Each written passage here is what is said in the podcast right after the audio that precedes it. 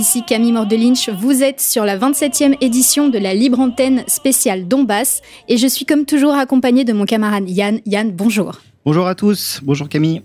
En février 2022, la Russie reconnaît les républiques populaires de Donetsk et de Lugansk, débouchant sur une collaboration militaire avec ces territoires qui se soldera par le déclenchement de l'opération spéciale en Ukraine.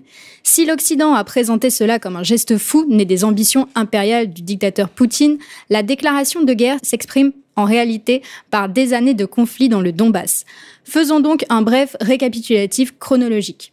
En 2014, c'est le coup d'État du Maïdan, soutenu par l'Occident contre une tentative de rapprochement du président ukrainien Yakunovitch d'avec la Russie pour des accords gaziers.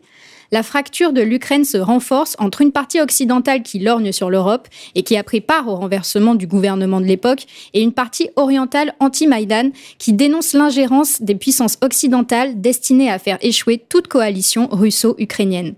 À l'est donc, les régions ethniquement russes du Donbass font sécession. Donetsk organise un référendum d'autodétermination comparable à celui de la Crimée pour revendiquer son autonomie. La population y répondra favorablement à presque 90% des voix. Et bien que ce référendum ait été fustigé par l'axe euro-atlantique et que la Russie soit restée silencieuse, les républiques de Donetsk et de Lugansk sont autoproclamées en avril 2014. On a donc à l'est de l'Ukraine des régions séparatistes russophones favorables à Moscou, à qui les régimes post-Maïdan vont imposer une ukrainisation forcée en attaquant notamment l'usage de la langue russe et en réprimant violemment les populations qui y vivent. Une première tentative diplomatique de sortie de crise est passée avec les accords de Minsk 1 et 2 entre 2014 et 2015, qui prévoyaient notamment un cessez-le-feu et la reconnaissance d'une omie temporaire des oblasts de Donetsk et de Lugansk. Évidemment, ces dispositions n'ont pas été respectées. Et sur huit ans de conflits lourdement armés depuis 2014, on chiffre entre 13 000 et 14 000 le nombre de victimes civiles dans le Donbass. Heureusement, l'intervention militaire russe en cours dans ces territoires fait espérer de meilleurs jours. Alors, après cette longue introduction et pour parler de tout cela, nous recevrons à nouveau et avec plaisir Daria Dugin, observatrice politique qui interviendra dans le cadre de son déplacement récent dans le Donbass. Mais dès à présent, nous avons l'honneur d'avoir avec nous Laurent Braillard, historien de formation, journaliste freelance et reporter de guerre pour Donbass Insider. Vous travaillez sur le terrain courageusement avec Christelle Néant. Laurent, bonjour et merci d'être avec nous. Bonjour à tous, bonjour à vous, euh, merci, c'est normal. Merci de la, de la petite présentation et de m'avoir invité, bien sûr. Merci d'autant plus pour votre présence, puisque vous nous disiez hors antenne que vous aviez subi des bombardements. Oui, euh, l'Ukraine ouvre le feu sur. Ah, D'ailleurs, il y a un obus qui vient de tomber. Euh, L'Ukraine ouvre le feu sur la ville tous les jours. On a été bombardé à peu près du 29 mai jusqu'au 25 juin, tous les jours assez intensivement, jusqu'à des 700 obus par jour, avec une moyenne de 350 obus à peu près. Vous êtes dans quelle ville exactement? Je suis à Donetsk, euh, et aujourd'hui ils ont bombardé un petit peu partout, mais c'est assez sporadique. Il y a moins quand même de tirs que, que, pendant cette période-là euh, que j'ai dite. Là, c'est quand même, vu la situation militaire au nord, les Ukrainiens nous tirent un peu moins dessus, mais ce sont des bombardements euh, sur les civils, hein, bien entendu. Oui, alors vous voyez une, amélioration euh, par rapport aux dernières euh, huit années qui se sont euh, déroulées dans le Donbass. On va du coup en parler avec vous. Est-ce que vous pouvez nous faire un petit état des lieux de la situation? Parce que c'est vrai que le public français est parfaitement inaverti sur la question. Alors, sur l'ensemble du front ou juste sur la situation de Donetsk? Peut-être nous dire déjà juste un petit état des lieux de ce qui s'est passé depuis huit ans, dans le Donbass en général, oui. Bon, je vais je vais essayer d'être synthétique parce que c'est assez compliqué, mais disons que suite à la révolution du Maïdan, euh, le pays s'est retrouvé euh, partagé en deux, donc une révolution euh, orchestrée par les Américains pro-OTAN, pro-Union européenne, et qui a mis dehors un président démocratiquement élu qui était Viktor Yanukovych, et à l'est de l'Ukraine, massivement craintif par rapport à cette révolution et pro-russe, parce que de, Russes, de langue russe maternelle qui finalement a préféré pour la Crimée rejoindre le giron russe, la Crimée étant euh, autonome à cette époque avec un parlement. Et le Donbass, lui, par contre, s'est insurgé. Suite à ça, l'Ukraine a envoyé d'abord des troupes, on va dire, de bataillons de représailles qui n'étaient pas euh, affiliés à l'armée ukrainienne, mais levés par des volontaires issus du Maïdan et également euh, affilié au ministère de l'Intérieur dans une opération antiterroriste qui s'appelle l'opération Anto. Puis ensuite, ça a dérivé sur une guerre chaude, d'abord à l'avantage de l'Ukraine, ce qu'on a appelé la bataille des frontières, euh, puis ensuite euh, à l'avantage de ce que l'Occident appelle les séparatistes, mais ce que moi j'appelle les républicains, et qui les ont repoussés jusqu'aux accords de Minsk, donc le 12 février 2015. Puis ensuite, on est passé une guerre euh, de tranchées sur un front de 450 km, guerre plus ou moins chaude, avec des observateurs de l'OSCE des deux côtés, mais avec des combats sporadiques et également un front complètement miné, fortifié, euh, et tout ça pendant six ans, jusqu'à le point euh, chaud de l'opération spéciale russe déclenchée le 24 février, suite à, euh, je pense quand même, une menace de l'Ukraine d'une attaque massive sur le Donbass. Et depuis donc le 24 février, l'opération russe, donc qui a attaqué de la Crimée du territoire russe et euh, nous sommes passés ensuite une guerre de mouvement, d'abord dans un mouvement de va-et-vient des Russes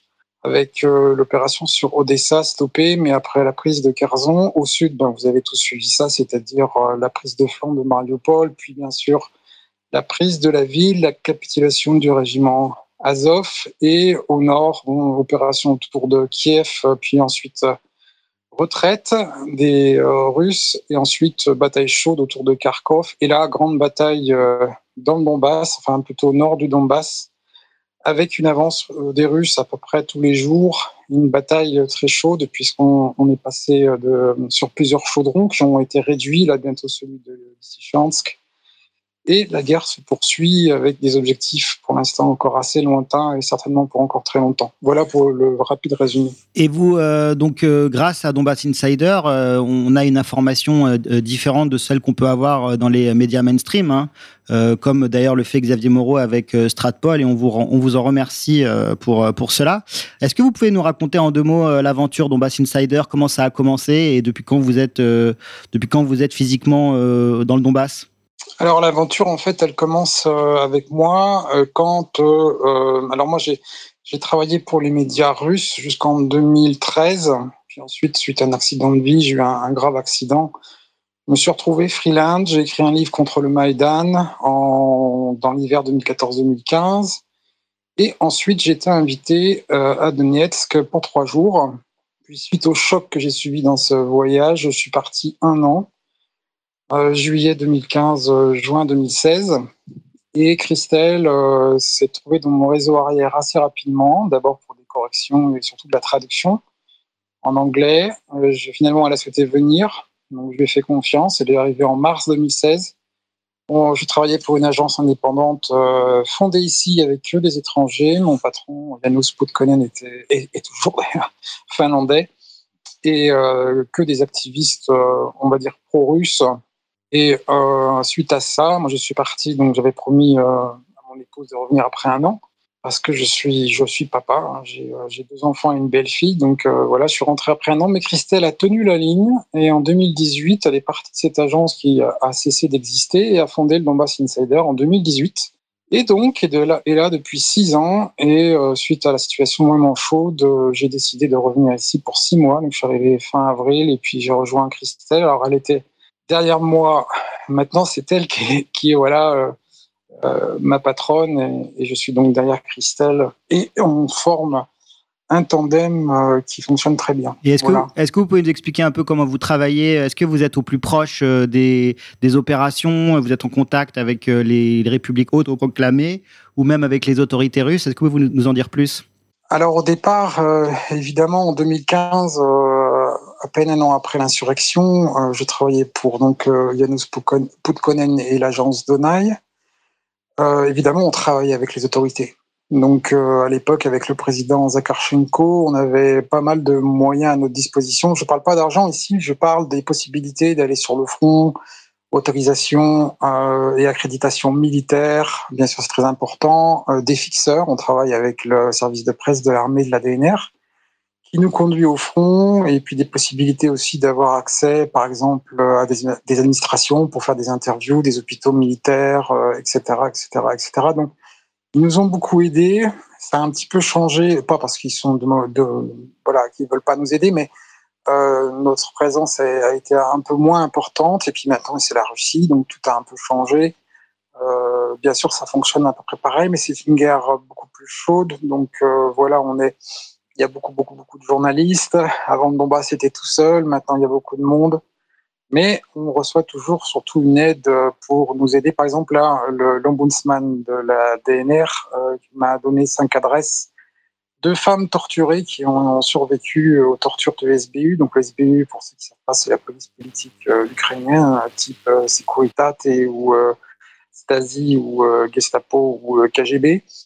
Et donc, voilà, le genre d'aide qu'on a, c'est surtout une aide administrative pour, pour, pour, pour nous simplifier le travail. D'accord, merci. Et euh, du coup, vous qui menez un travail de terrain, est-ce que vous pouvez nous dire comment les populations ont accueilli sur place justement euh, cette, euh, cette opération militaire russe? J'imagine comme une libération alors en fait, ça dépend. pour être honnête, en fait, finalement, historiquement parlant, il y a ce que j'appelle moi la fracture du Dniepr. Jusqu'au Dniepr, on est face à des populations massivement russophones et plus on va vers l'ouest, moins la population est de langue russe maternelle et, donc de fait, euh, moins elle supporte euh, l'action de la Russie. Donc on a vu par exemple à l'approche de Nikolaïev et d'Odessa quand même une certaine résistance et aussi du côté de Kiev. Par contre, dans le Donbass, et je l'ai vu de mon propre yeux, notamment à Mariupol et aussi à Svetlodarsk, une ville de la tête de pont de Popasnaya qui est dans la République de Donetsk, où je suis rentré trois jours après la libération, euh, les populations ont accueilli et nous accueillaient euh, en libérateur et avec une joie intense, hein, c'est clair, et même des gens qui me disaient ma maison est détruite, euh, les Russes nous ont bombardés, mais on priait pour que les obus russes chassent ces Ukrainiens qui les avaient occupés pendant huit ans, et c'est assez incroyable parce qu'il y avait vraiment une ferveur que j'avais pas revu depuis 2014, euh, euh, enfin 2015 plutôt, gros but là qui vient de tomber, je sais pas si vous l'avez entendu, et, euh, donc qui, qui était très très enthousiaste au début, qui pensait qu'ils allaient pouvoir se séparer de l'Ukraine, et là on retrouve cet esprit de soulagement, de liberté, ils sont vraiment heureux, il n'y a pas d'autre mot, ça c'est très clair. Par contre, il faut quand même dire quelque chose dans le Donbass, au début de la guerre, il y a quand même des gens qui sont pro-Maïdan, qui sont pro-ukrainiens. Mais huit ans plus tard, ces gens sont déjà partis depuis très longtemps. Et dans les zones, on va dire, euh, russophones contrôlées par, euh, par l'Ukraine encore, il y a beaucoup, beaucoup, beaucoup de ces Russes ethniques d'Ukraine, environ, on ne connaît pas le chiffre, mais peut-être 3 millions, 500 000, 4 millions qui sont partis euh, à l'étranger beaucoup en Israël, surtout en Russie, euh, et donc qui ont vidé un peu aussi quand même euh, du soutien de la Russie certaines zones, euh, notamment les villes de Nipopetrovsk, Zaporozhye, Kharkov et d'autres. Et de, de, quoi se plaignaient ces populations russophones de l'occupation ukrainienne? Est-ce que vous avez recueilli des témoignages et des exemples précis de, de mauvais traitements. Alors oui, parce que c'est quasiment une de mes spécialités. Euh, je travaille depuis 2015 là-dessus. J'ai eu la chance en 2015-2016, euh, et là, on va recommencer ce travail, là, comme je vous expliquais tout à l'heure. Euh, j'ai fait les interviews de prisonniers politiques, c'est-à-dire que en Ukraine, les résistances anti-Maïdan s'est exprimées d'abord par des manifestations, et à Odessa, le 2 mai 2014, ces manifestations ont été écrasés dans le sang euh, par des activistes euh, donc euh, Maïdan avec tout un tas de, de, personnages de l'Ukraine bandériste, fasciste, néo-nazi. Et suite à ce massacre qui s'est répété le 9 mai à Mariupol, il y a une certaine résistance qui s'est mise en place et donc la fameuse politique, la police politique du SBU est entrée à l'œuvre et a créé dans toute l'Ukraine des prisons secrètes la loi ATO permettant à l'Ukraine d'arrêter n'importe qui, n'importe où, sans mandat d'arrêt, sans qu'on puisse, euh, sans même prévenir la famille. Et j'ai interviewé certains d'entre eux qui ont été échangés donc euh, contre euh, contre des soldats ukrainiens prisonniers dans le Donbass. Et ces, ces témoignages étaient absolument terribles parce qu'il s'agissait de civils. Hein, c'était des résistances la plupart du temps pacifiques, même s'il y avait quelques résistants. Alors une résistance, on peut la qualifier comme en 1943 en, France, c'est-à-dire donner des renseignements. Euh, c'est vraiment une résistance de ce genre qui s'était mis en place dans l'est de l'Ukraine. Donc euh, le SBU, euh, évidemment, a réagi avec les mêmes méthodes que la Gestapo, torture, arrestation, assassinat, charnier. par exemple, j'ai des photos de, de, capture d'écran de Google Maps, un résistant m'ayant montré des charniers où justement ses opposants étaient donc enterrés. Je ne sais pas, personne ne sait le nombre de morts causés par ces répressions, mais c'est en centaines, peut-être même milliers. Cette répression est terrible, elle est évidemment complètement tue, euh, bien qu'il y ait eu quelques enquêtes au début de l'OSCE qui sont parues en 2015-2016. La Croix-Rouge un peu, mais maintenant tout ça est complètement enterré, plus personne n'en parle. C'était un régime réellement de terreur, hein. il n'y a, pas d'autre mot. C'était sous la, sous la supervision directe du gouvernement ukrainien ou ce sont ces milices euh, ukro-nazis qui, euh, qui prenaient des initiatives en leur nom? Les deux. Les deux. C'est-à-dire qu'à à l'époque euh, et, même après, en fait, il faut comprendre qu'il y a l'armée régulière à l'époque, il y a les bataillons de représailles euh, qui dépendent du ministère de l'Intérieur, qui sont les fameuses euh, milices dont vous parlez. Euh, il y a l'armée privée de l'oligarque mafieux chypriote juif et ukrainien Igor Kolominsky, qui avait fondé un certain nombre de bataillons qu'il avait financés, dont Azov d'ailleurs, Azov, Haïdar, Dniepr 1, Dniepr 2, Donbass, alors c'est un bataillon de transfuges, et bien d'autres, Tornado, euh, bon, il y en a beaucoup. Et ensuite, euh, le Pravi Sector. Alors, le Pravi Sector a organisé une armée, une armée type Waffen-SS qu'on appelle le Duke. C'est euh, grosso modo un corps formé euh, donc par des membres du Pravi Sector, parti extrémiste, bandériste, euh, d'une certaine façon antisémite, mais pas que, euh, mais surtout néo-nazi, fondé par un certain Yaroche, et qui a fondé un, corps de réserve. C'est à peu près 26 bataillons, 5 bataillons du front, puis 4 autres fondés en 2022. Et c'est une véritable armée euh, indépendante, type Waffen-SS, et qui s'est livrée à des atrocités euh, terribles. J'ai d'ailleurs euh, interviewé une femme qui a survécu à ces sbires. C'était la pire interview que j'ai jamais faite de ma vie, et peut-être que j'aurai à faire, bien heureusement. Et donc voilà, ces trois entités qui se sont livrées donc à ces crimes, l'armée régulière se portant à peu près bien, va dire ça comme ça. Et ensuite, euh, tout ça a été un petit peu changé. À partir de 2016, les bataillons de l'armée privée de Kolominsky ont été intégrés dans le ministère de l'Intérieur ou l'armée régulière. Et le Duke, le fameux euh, groupe euh, du premier secteur de volontaires, a été intégré dans l'armée seulement il n'y a pas longtemps, en mars 2022. Donc aujourd'hui, officiellement, il n'y a plus que l'armée ukrainienne, mais évidemment, ces corps existent encore, bien entendu, soit par tradition, euh, donc on les a changés de nom hein, pour, les donner, pour leur donner un numéro, sauf quelques bataillons emblématiques comme Azov. Et euh, pour le reste, euh, voilà la situation exacte de ce qui s'est passé en Ukraine. Il faut bien comprendre ces différences entre ces différents corps. Et ils sont très nombreux. Pour le, Duke, c'est 26 bataillons, 31 maintenant.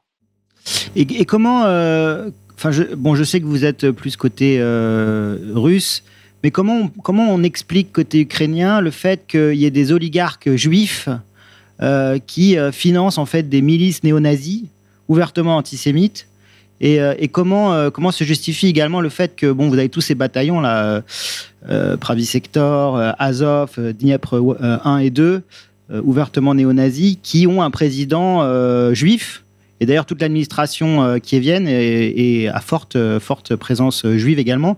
Comment comment c'est justifié ça côté ukrainien? Comment euh, comment ces bataillons en fait le, justifient? Parce qu'il y a une vraie contradiction. Il y a une vraie contradiction quand même. Mais toute l'Ukraine est une contradiction énorme. J'ai même découvert une compagnie dont j'ai écrit l'histoire il y a pas longtemps, la compagnie Ouda. C'était la compagnie juive du Pravi Sector. Ouais, c'est dingue. L'Ukraine est un paradoxe. Donc l'Ukraine ne l'explique pas. C'est simplement, si vous voulez, euh, la même chose, si vous voulez, que euh, les USA et l'OTAN, qui ont financé, comme vous le savez, un peu partout, euh, les salafistes islamistes dans le monde, comme point armé pour déstabiliser des, gouvernements. Donc l'Ukraine libérale, conservatrice, otaniste, européiste, s'est servi de cette force de frappe qui a qui est donc entraîné dans une violence déjà depuis de longue date par des milices paramilitaires bien avant, leur a permis de faire cette, révolution. On les a vus sur le Maïdan. Et donc, c'est un peu les idiots utiles, si vous voulez. Mais dans ces bataillons, on rêve de la révolution nationale fasciste. Et certains font une certaine confusion parce que dans le barbarisme, il y a une frange, on va dire, euh, qui n'est pas forcément racialiste et antisémite, et il y a une frange qui l'est. C'est en fait la, la scission qui s'est faite euh, en Ukraine assez intéressante, c'est-à-dire que les nationalistes européens se sont scindés entre pro-russes et pro-ukrainiens. Ici, l'antisémitisme est finalement un petit peu euh, différent. Et il faut aussi remarquer qu'il y a aussi les antisionistes. Et l'antisionisme, c'est complètement autre chose que l'antisémitisme, évidemment. Donc, il y a l'Ukraine, c'est ce que j'appelle moi la kasha. Donc, la kasha, c'est la bouillie de céréales oui, russe. Oui, oui, qu'on mange le matin. Oui, je, je, connais très bien. Ouais. Le, le cachou, le cachou, oui, tout à fait. voilà. Donc, c'est un pays de contraste complètement corrompu. Euh, et par exemple, Igor Kolominsky, euh, c'est un, un, peu moi ce que j'appelle, excusez-moi du mot, hein, le juif de pacotille, c'est-à-dire ce sont des gangsters. Euh, on se souvient aux États-Unis de ces histoires de gangsters. Il y avait la mafia italienne, irlandaise, juive. Et euh, là, c'est un peu la même chose. Donc, c'est un mélange de gangstérisme, de politicard, enfin, de, voilà, de tout un tas de personnages. Et il y a une confusion terrible en Ukraine, avec beaucoup de groupes extrêmement, comment dire, euh, extrémistes, populistes, du fait de 30 ans de corruption et d'un malaise de la société qui a grandi, comme on a pu voir par exemple dans l'Allemagne des années 20 et 30. Euh, et c'est dans ce creuset-là que se font justement euh, les extrémismes. Et euh, c'est la même chose avec le communisme, par exemple, également dans certains, en Russie, par exemple, pendant la révolution russe. Donc il y a, c'est un, moi j'appelle ça aussi le cirque. c'est complètement incompréhensible. Ça ne s'explique pas. C'est juste un pays dans un dans un trouble violent qui a fermenté très longtemps et qui arrive à cette, euh, à cette euh, je ne sais pas comment le qualifier, poudrière, un, un petit peu comme la poudrière balkanique. Ah, y a but qui vient de tomber. Décidément. voilà. J'espère qu'on pourra terminer l'interview ouais. et que vous, resterez, vous allez que vous en allez vie. survivre à l'interview, ouais, ça c'est sûr. Excusez-moi, juste une, une, dernière phrase. C'est très compliqué à comprendre parce qu'en fait, il n'y a rien à comprendre. C'est euh, un pays incompréhensible et qui est aussi une construction, euh, euh, inadéquate. Euh, le président Poutine a dit dans son discours que la faute était à Lénine et à Staline. Dans cette construction d'un pays, euh, moi quand j'ai voulu écrire mon livre, je l'aurais appelé euh, l'Ukraine, euh, ce pays imaginaire. C'est un peu comme les pays d'Afrique en fait finalement. Ça fait un peu penser aux pays africains qu'on a découpés en faisant fi des ethnies déjà présentes. Exactement, parce que il y a un bout de Ruthénie, de Ruthénie qui était de slovaque, un bout de Hongrie, un bout de Roumanie, la Crimée qui n'était pas, euh, qui était donnée à Khrouchtchev euh, par Khrouchtchev euh, à l'Ukraine dans la République socialiste soviétique d'Ukraine, et bien sûr la phase, la, la, la, la, partie, on va dire polonaise, l'ouest de l'Ukraine, plus la partie évidemment historiquement russe. Kiev étant la capitale historique de la Russie, comme par exemple Lyon, le primat des Gaules, la, capitale française euh, d'il y a très longtemps. Oui, tout à fait. Et il y, a certains nationalistes euh, euh, russes, euh, national-bolcheviques, je pense à Limonov. Il y a une vidéo qui tourne où euh, il est avec ses partisans et il manifeste justement contre l'indépendance de, l'Ukraine dans les années 90, où justement il, souligne le danger euh, de donner, en fait, de, créer un sentiment nationaliste à l'Ukraine, euh, anticipant en fait les, événements qu'on vit euh, actuellement. Oui, bien sûr. Euh, évidemment, chez les dans, chez les pan-russes, c'est clair que pour eux, l'Ukraine, c'est un territoire russe. C'est juste le traumatisme de l'invasion de la Horde d'Or au XIIIe siècle qui a finalement éclaté euh, la Rousse de Kiev, puisqu'à l'époque c'est la capitale, hein, et qui euh, a fait que par la suite les Russes ont lutté. Euh, c'est à cette époque d'ailleurs qu'on Moscou devient la, capitale avec Alexandre Nievski et on les a appelés ensuite les grands Russiens et les petits Russiens étant les Ukrainiens. Et euh, il a fallu 500 ans à la Russie dans une reconquista pour reprendre ces territoires et ça se termine avec finalement la Grande Catherine dans les années 1780-1790. Et là, la Russie a atteint la Bessarabie, donc là un territoire qui historiquement n'était pas russe. Voilà, on est en 1790. On pourrait comparer ça un peu à l'Alsace-Lorraine pour la France finalement. En beaucoup plus gros, mais oui, on peut dire ça. Bien sûr, oui, oui. Oui, bien sûr, de toute façon, la fracture du Niep, c'est une fracture civilisationnelle, comme il y a la fracture du Rhin, où les Français se sont énormément battus, euh, évidemment, dans le précaré français. Et là, ici, on a des conflits qui existent déjà depuis, euh, depuis 800 ans, depuis 1000 ans. Et euh, du coup, au-delà de l'autonomie, est-ce que vous pensez que ces républiques euh, de Donetsk et de Lugansk ont pour ambition ou pour volonté d'être rattachées à la Fédération de Russie? Je vais vous dire, je vais vous dire ce que j'entends en 2015. En 2015, quand je pose cette question, euh, la moitié des gens me disent "Moi, je suis né du temps de l'Union soviétique. L'Ukraine, je connais pas. J'ai pas demandé à être ukrainien. Donc moi, j'ai toujours été russe." Donc ça, c'était 50% de la population. Il y en a d'autres qui me disaient, moi je suis ukrainien, je veux rester ukrainien, mais je ne veux pas de l'Ukraine du Maïdan. Et il y en a encore quelques autres, euh, peu nombreux, qui me disaient, moi je suis ukrainien et je suis pour le Maïdan. Ils étaient très peu. Alors maintenant, ça a complètement changé. Quand vous posez cette question euh, aux gens, euh, ils vous disent, pour 75% qui veulent être russes, qu'ils sont russes. Et le reste disent qu'ils voudraient bien rester indépendants dans les républiques autonomes, mais rattachés à la Russie par une alliance, on va dire. Ok. Et quelles sont, euh, vos, prévisions là, pour euh, la suite euh, des événements? Il y a une question qui se pose, enfin il y a deux questions qui se posent en fait. C'est Kharkov au nord, qui est la deuxième plus grande ville d'Ukraine. Hein.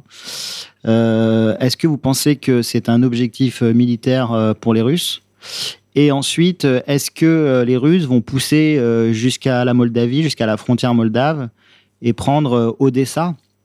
Odessa, qui, euh, il faut le rappeler, hein, c'est quand même euh, l'estuaire du Danube euh, et, qui donnerait à la Russie un levier considérable sur tous les pays d'Europe centrale, puisque le Danube, c'est un débouché économique pour, pour beaucoup de pays. Oui, parce qu'à la limite, dans les ambitions les plus suprêmes, ce serait peut-être de prendre le contrôle sur la mer Noire, puis de rattacher la Transnistrie aussi.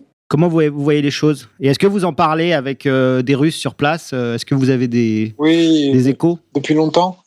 Euh, eh bien, en fait, ça se relie avec ce que je viens de dire avant. C'est-à-dire que quand la Grande Catherine termine cette conquête et qu'ils remettent les pieds sur ces terres historiques russes, ils ont la Grande Catherine nomme un gouverneur qui d'ailleurs était en Crimée et qui était gouverneur de la Novorossiya, la Nouvelle-Russie.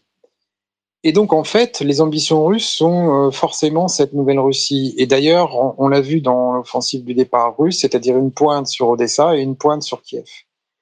Donc, de mon avis personnel, l'objectif ultime de la Russie, c'était évidemment, pour elle, euh, euh, pour avoir vraiment atteint tous ses objectifs, c'est la conquête évidemment d'Odessa, qui est une ville fondée par la Grande Catherine d'ailleurs en 1794. D'ailleurs, les deux premiers gouverneurs, par ailleurs, c'est marrant, sont français. C'était des émigrés blancs le duc de Richelieu et ensuite le comte de Langeron. Donc euh, ça c'est pas anodin. C'est pour ça qu'Odessa a une attache française très importante. Il y avait, il y a toujours un lycée français. Euh, et puis bien sûr, euh, la Novorossiya, ça inclut quoi? C'est-à-dire toute la rive droite du Dniepr. Donc ça, évidemment, ça implique évidemment tout le Donbass, mais aussi tout le sud de la région, Melitopol, Berdiansk, évidemment, jusqu'à euh, et euh, Nipopetrovsk et, bien sûr Kharkov. Je rappelle qu'en 1918, c'est la seule ville qui est restée euh, aux bolcheviks. Tout le reste est en insurrection avec les Blancs au sud, les nationalistes ukrainiens dans l'ouest, et puis l'armée de Marno euh, à peu près au milieu. Donc Kharkov, bien sûr, est un objectif majeur. Moi, je pense que le Kharkov sera prise. Euh, les Russes, de toute façon, l'assiègent et on voit bien que ça bouge de ce côté-là. Je pense qu'ils essaieront de la prendre. Odessa, ça paraît déjà un peu plus ambitieux. Euh, mais je suis sûr que c'est un objectif. Parce que, comme vous l'avez si bien rappelé, Yann, ça donnerait la possibilité de tendre la main aux séparatistes et insurgés de Transnistrie, qui sont une enclave euh, russophone très isolés depuis 30 euh, ans et qui, évidemment attendent euh, les Russes depuis très longtemps. Et ça donnerait, comme vous le dites, le contrôle des ports de la mer Noire. Et contrôler les ports de la mer Noire, c'est contrôler évidemment le, commerce du blé ukrainien, entre autres. et en plus du fameux contrôle, on va dire, d'une partie des Balkans. Et c'est certain que la Russie a lutté pendant des siècles pour retrouver, comme je l'ai dit, euh, pendant 500 ans, ces terres-là et cet accès aux mers chaudes.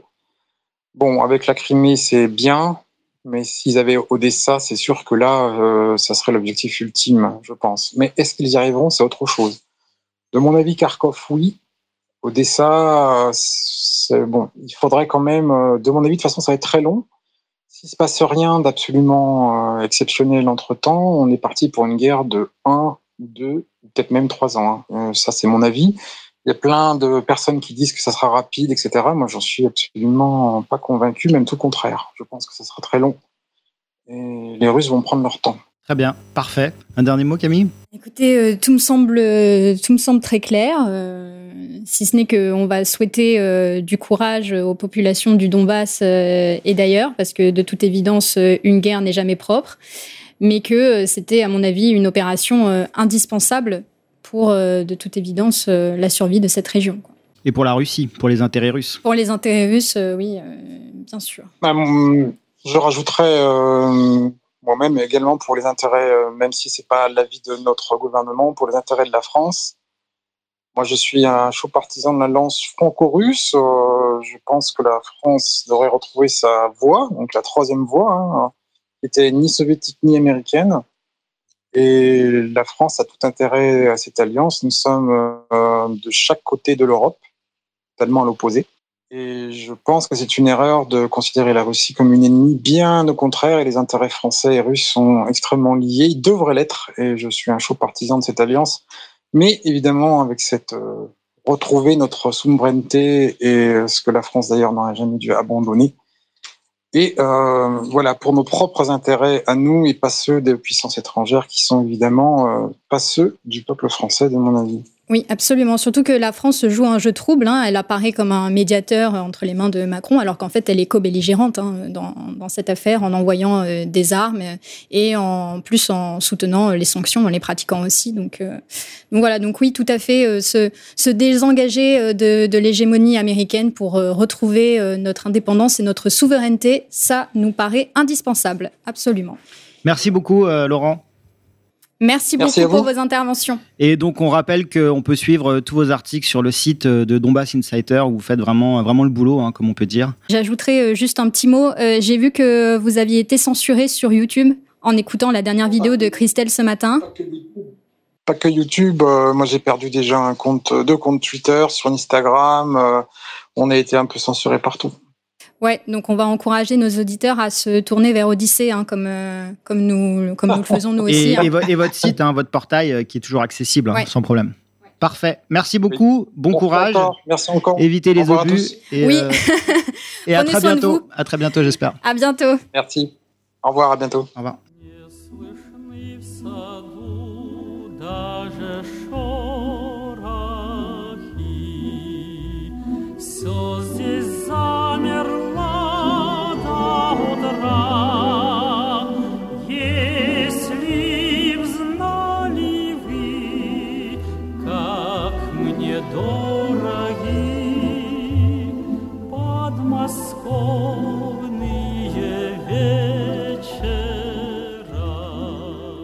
Ok, donc nous recevons avec nous Daria Dugin. Daria, merci d'être euh, encore une fois à nos côtés.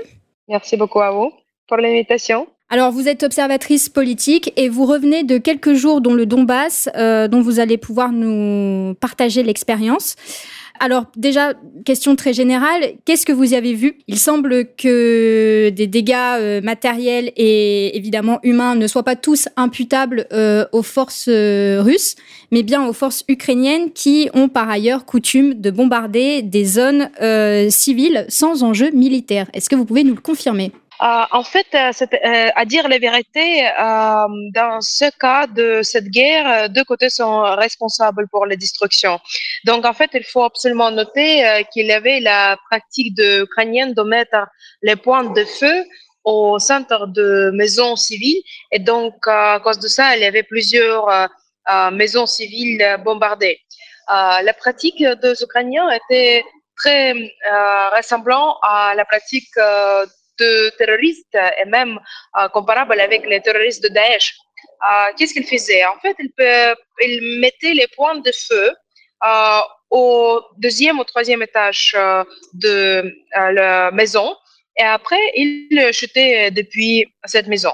À cause de ça, l'armée russe était obligée de réagir et donc elle faisait le bombardement. Mais en même temps, euh, ces bâtiments étaient évidemment détruits. Donc, il y a deux côtés responsables. L'une était la côté terroriste et l'autre, c'était la côté antiterroriste. Donc, nous pouvons maintenant absolument dire que la côté russe, c'était, elle faisait un sort d'opération antiterroristique.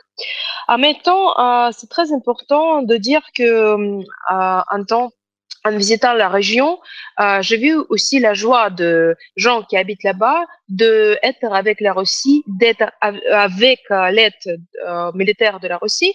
Et donc, j'ai vu cette joie. Les gens qui habitent là-bas, qui étaient déjà bombardés pendant huit ans par l'Ukraine, qui étaient déjà déstabilisés, sont très ravis que bientôt elle aura le fond de cette d'opération, c'est-à-dire que l'installation de l'ordre dans cette région. Il faut jamais oublier qu'à partir de 2014, il avait le bombardement fort euh, depuis euh, la côte ukrainienne de Donbass, par exemple.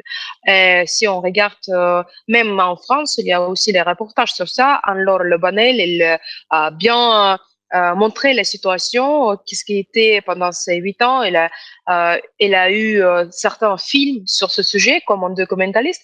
je crois qu'il faut absolument, je conseille à toutes de les regarder. Mais je veux dire que maintenant, l'esprit change. Donc maintenant, il y a la joie. Euh, il y avait la souffrance dans cette région pendant huit ans. Et maintenant, ce que j'ai vu, c'est vraiment l'émotion euh, de joie. Et les gens croient en Russie. Les, joie, euh, les gens croient à ce que l'Ukraine maintenant est possédée par le virus de globalisme, de libéralisme occidental, qui est euh, vraiment aussi sur la même catégorie que nationalisme, nazisme, je peux dire, nazisme libéral. Et donc, euh, aussi les gens comprennent que c'est pas uniquement la euh, contradiction de deux mondes. C'est pas la contradiction entre, et c'est pas la guerre entre les Russes et les Ukrainiens.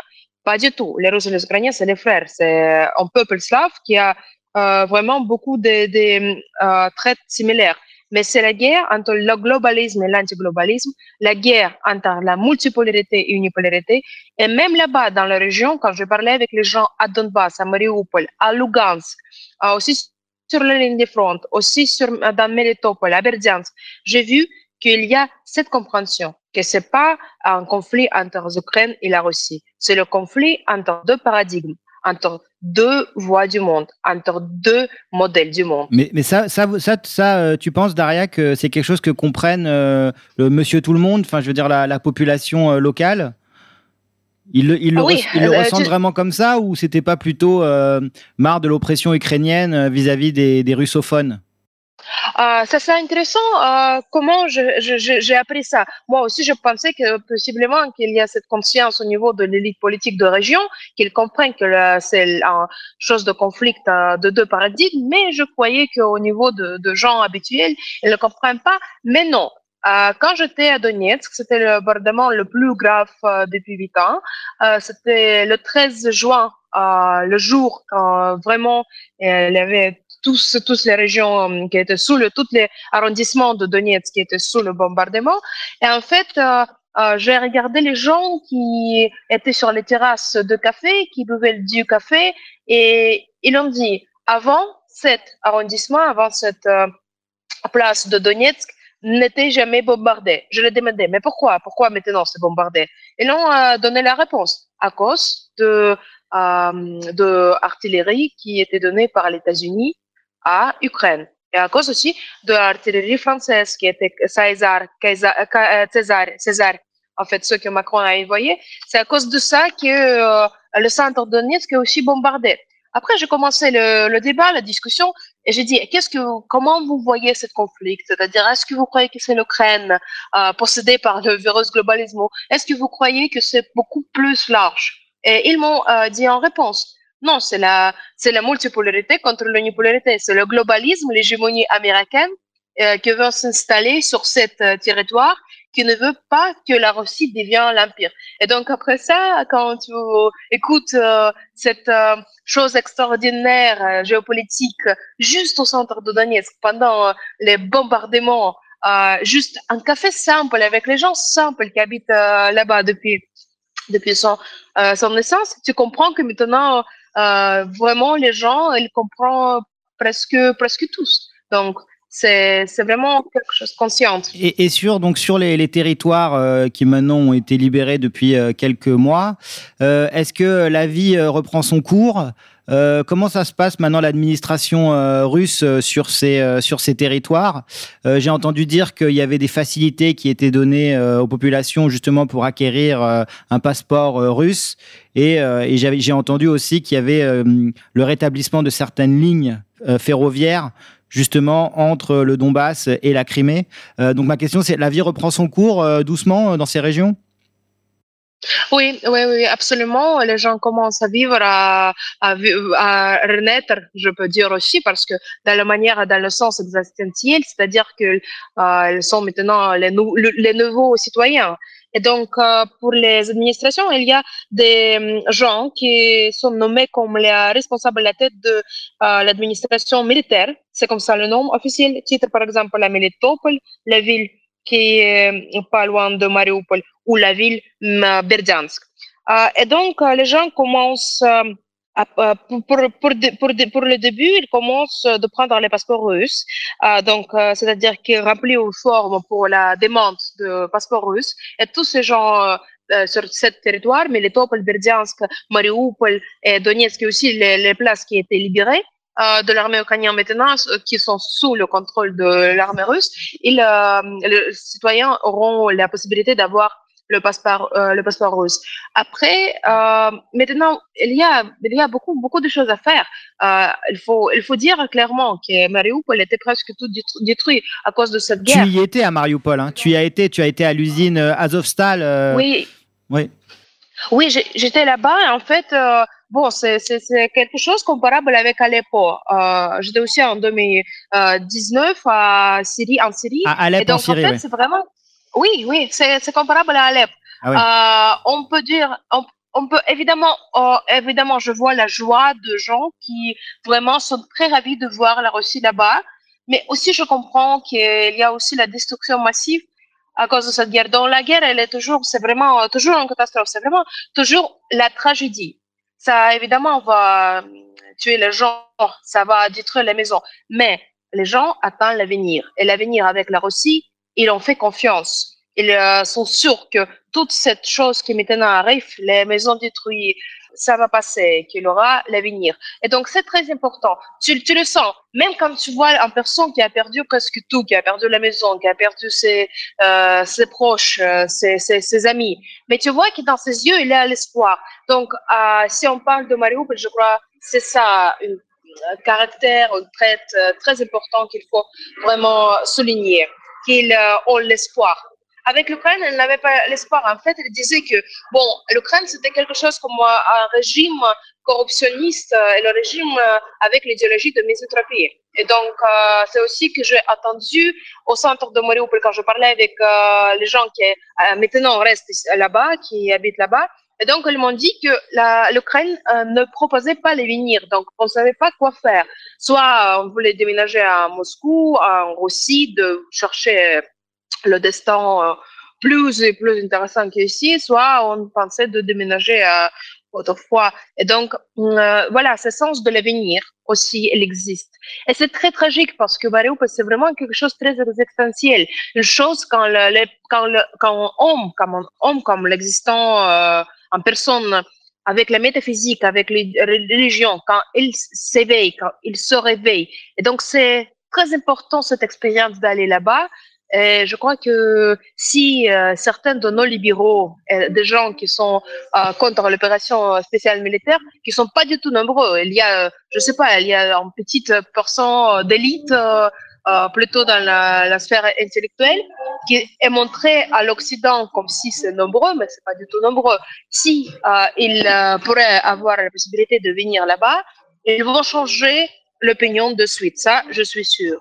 Ça, je suis sûre. Oui, donc Daria, vous avez euh, en fait pu euh, assister au fait que la population recevait cette opération militaire comme une forme de libération en tournant euh, leur espoir vers un, éventuel rattachement à la Russie. Et du côté russe, vous pensez que la Russie s'arrêtera où? Quelles sont ses ambitions euh, finales euh, concernant justement euh, cette, opération spéciale. cette opération spéciale On en parlait avec le journaliste juste avant vous. Est-ce que ce serait selon vous une percée jusqu'à la mer Noire et jusqu'à la Transnistrie pour bah, opérer un projet de, Nouvelle-Russie en regagnant enfin, de toute évidence les, territoires séparatistes de Donetsk et de Lugansk? Mais voilà, selon vous, quelles sont les finalités profondes de cette opération russe? Oui, si vous parlez euh, dans la manière militaire, c'est évident qu'il faut absolument avoir le contrôle euh, pour le maire, euh, pour le maire noir. Mais aussi, c'est absolument compréhensible que le but de l'opération spéciale était la déglobalisation, de dénazification et de démilitarisation de l'Ukraine. Et donc, c'est possible qu'après Odessa, si on va euh, avancer à Odessa. Après, il y aura aussi le nouveau horizon. Euh, aussi, je voulais dire une chose très importante. Euh, je crois que vous avez entendu déjà les buts de l'opération spéciale militaire russe, euh, parmi lesquels il y a la dénazification et de, euh, aussi la deuxième de, démilitarisation. Mais je crois que le plus précis, c'est la déoccidentalisation oui, de l'Ukraine. La déotanisation aussi. La déotanisation. Occident, euh, non, déoccident, occidentalisation. C'est-à-dire de, de, euh, de, en fait, de euh, mettre la euh, mettre, de rendre la souveraineté à l'Ukraine. Euh, c'est-à-dire que de le donner sa souveraineté et de le faire indépendant de l'Occident. Donc, oui, en faire, en, faire une, en faire une zone tampon neutre entre l'Occident et, et la Russie, quoi. Exact, exact. Et donc, euh, je crois que avec ce but, euh, il faut absolument qu'on ait le contrôle total sur l'Ukraine. Pas pour euh, tout, tout, le temps, évidemment, mais pour une certaine période, pour après venir vers le compromis, vers la nouvelle élection en Ukraine, et puis pour avoir un, euh, gouvernements avec lesquels on peut installer le dialogue. Mais ça, c'est que mon opinion personnelle, donc c'est pas. Qu'est-ce que veut euh, l'opinion euh, publique russe? Qu'est-ce que pense l'opinion publique russe sur cette opération spéciale? Est-ce que est-ce qu'ils sont d'accord pour pour un effort de guerre incluant le Donbass? Ou est-ce qu'ils sont est-ce qu'ils ont vraiment un désir justement de, de pousser jusqu'en Transnistrie, de prendre Odessa et de réaliser la, la Novorussia? Odessa, c'est évident euh, que euh, l'opinion russe veut de l'avoir dans Novorossia parce que, en fait, à Odessa, c'était aussi euh, les gens qui étaient très, très, très pro-russes qui, en 2014, ont souffert beaucoup des nazis ukrainiens qui ont brûlé à la maison euh, administrative. Oui, Laurent nous en parlait tout à l'heure des manifestations pro-russes qui ont été réprimées par les ukro-nazis dans, dans, le sang, effectivement. Ouais. Mais il y a aussi un, mais il y a aussi un lien historique avec Odessa. Ah, absolument, oui. Absolument. Mais, mais c'est très important que maintenant, euh, vous avez hum, vu que Bernard-Henri Lévy a visité Odessa. Et c'est pas par hasard. Il a visité cette ville pour euh, donner le courage à tous les combattants de globalisme de faire la confrontation euh, contre la Russie parce que ces régions est assez pro-russe. Donc, euh, au début de 2014, ce n'était pas uniquement le Lugansk ou Donetsk qui était pro-russe. C'était aussi très fort, de la manière très, très, très fort, cette région d'Odessa. Et c'est toujours le cas aujourd'hui? Oui, euh, sauf que après huit ans, euh, bon, il, il, ça, ça, reste encore dans l'esprit. Évidemment que huit ans, euh, ils peuvent changer les, les, esprits, mais pas entièrement, pas totalement. Donc, euh, il reste encore les gens qui sont pro-russes, mais là, il y a les peurs, il y a vraiment la propagande sur eux qui a été faite et les plus, les éléments les plus forts qui étaient là-bas étaient tués. Donc là, on ne sait pas la situation claire. Absolument, l'opinion publique russe voulait que tout ça ait été fait en 2014. Mais bon, on a attendu huit ans. On n'a pas la réponse pourquoi on a attendu comme ça, euh, mais quand même, euh, quand même, maintenant c'est la choix géopolitique qui est fait par la Russie et la restauration de la justice. Ouais. Mais on sait que euh, Vladimir Poutine, euh, euh, on, le voit, on le voit comme un faucon en Occident, mais ce qu'il faut dire, c'est qu'en Russie, finalement, il est assez équilibré hein, entre les généraux et, et, et, les, et, son entourage qui est plus pro, pro plus versé dans, dans l'économie. Et lui, en fait, il, il essaie d'avoir une position assez équilibrée entre les deux. Est-ce que vous pensez que Vladimir Poutine est prêt à, à, à pousser l'effort de guerre donc pour réaliser la Novorussia, mais surtout, est-ce que vous pensez que l'armée russe est capable d'un tel effort? Parce que euh, ça voudrait dire prendre Odessa, qui est quand même une très grosse ville, mais aussi euh, prendre Kharkov au nord, qui est quand même la deuxième mhm. plus grosse ville euh, d'Ukraine. Donc là, il faut un effort vraiment conséquent. Est-ce que vous pensez l'armée l'armée russe capable d'un tel effort? Ah, je crois qu'au niveau de l'armée, nous sommes assez, assez forts. Mais ça dépend aussi des stratèges qui vont euh, faire euh, la stratégie de cette opération. Ça dépend euh, de eux parce que, par exemple, on a commencé de la manière très, très lente avec l'opération spéciale militaire. On était très délicate au niveau de bombardement. Mais d'ailleurs, cette opération militaire, je pense qu'on pourrait en, discuter parce qu'il il y a eu une première tentative de prise éclair de Kiev qui a, qui a échoué quand même. Il y a eu, il y a eu des incursions russes au nord.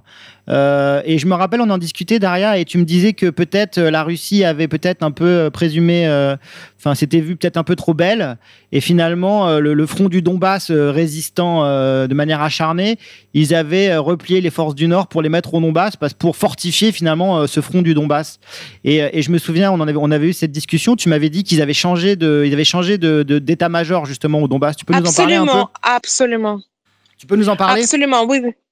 Oui, oui, euh, c'est une chose intéressante parce qu'on a commencé avec un général et puis elle était changée euh, pour le général qui euh, qui était ainsi qui travaillait en Syrie. Pourquoi? Parce que euh, le ministère de, la Défense russe a commencé a, a compris qu'en fait la doctrine euh, de Ukrainiens, de la stratégie des Ukrainiens était euh, une stratégie d'un quelque sorte terroriste. Donc prendre les otages avec les civils, utiliser les maisons maisons euh, qui sont situées euh, au, au, centre de la ville et mettre les points de feu là-bas.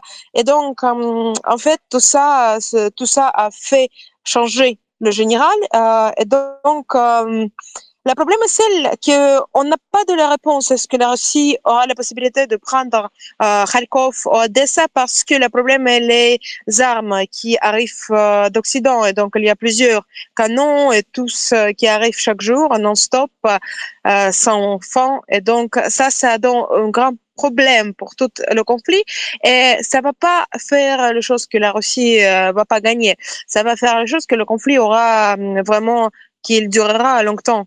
Et donc ça, c'est la tragédie qui est euh, maintenant euh, nourrie par l'Occident, par les États-Unis et pour l'Allemagne, par exemple. Le, le, pays le plus fort qui donne euh, l'arme aux Ukrainiens, c'est le premier place, c'est évidemment les États-Unis, et le deuxième, c'est l'Allemagne qui a perdu sa souveraineté. Ouais, ouais, tout à fait. Mais je reviens à ce que tu disais, donc c'est intéressant parce qu'en fait, ils ont changé. Donc, tu dis que la Russie a changé de stratégie au Donbass, justement parce qu'ils se sont aperçus que les Ukrainiens, en fait, allaient avoir une tactique euh, un peu de, guérilla, en fait, dans, dans, dans les villes, de, de, de euh, hein, c'est ça, pour prendre les villes. Et donc, du coup, ils ont mis le général qui, qui opérait en Syrie. Tu, tu as son nom ou pas? Comment il s'appelle? Tu sais? Um, je suis, de Dvorkin, je crois. Ouais. Dvorkin. Parce que lui, justement, il avait, euh, il avait l'expérience de ces combats justement euh, à Alep et dans le nord de la Syrie, quoi. Donc il y a, y a, eu, il y a eu une, un réalignement stratégique euh, de l'état-major russe au, au, Donbass, quoi. Ça, je trouve ça très, très intéressant ce que, ce que, ce que tu dis. Et, et donc du coup, on se, on se, on se dirige vers une, une guerre longue. Est-ce que tu penses que l'opinion publique russe est prête à, à soutenir une guerre qui va, qui risque de durer plusieurs années?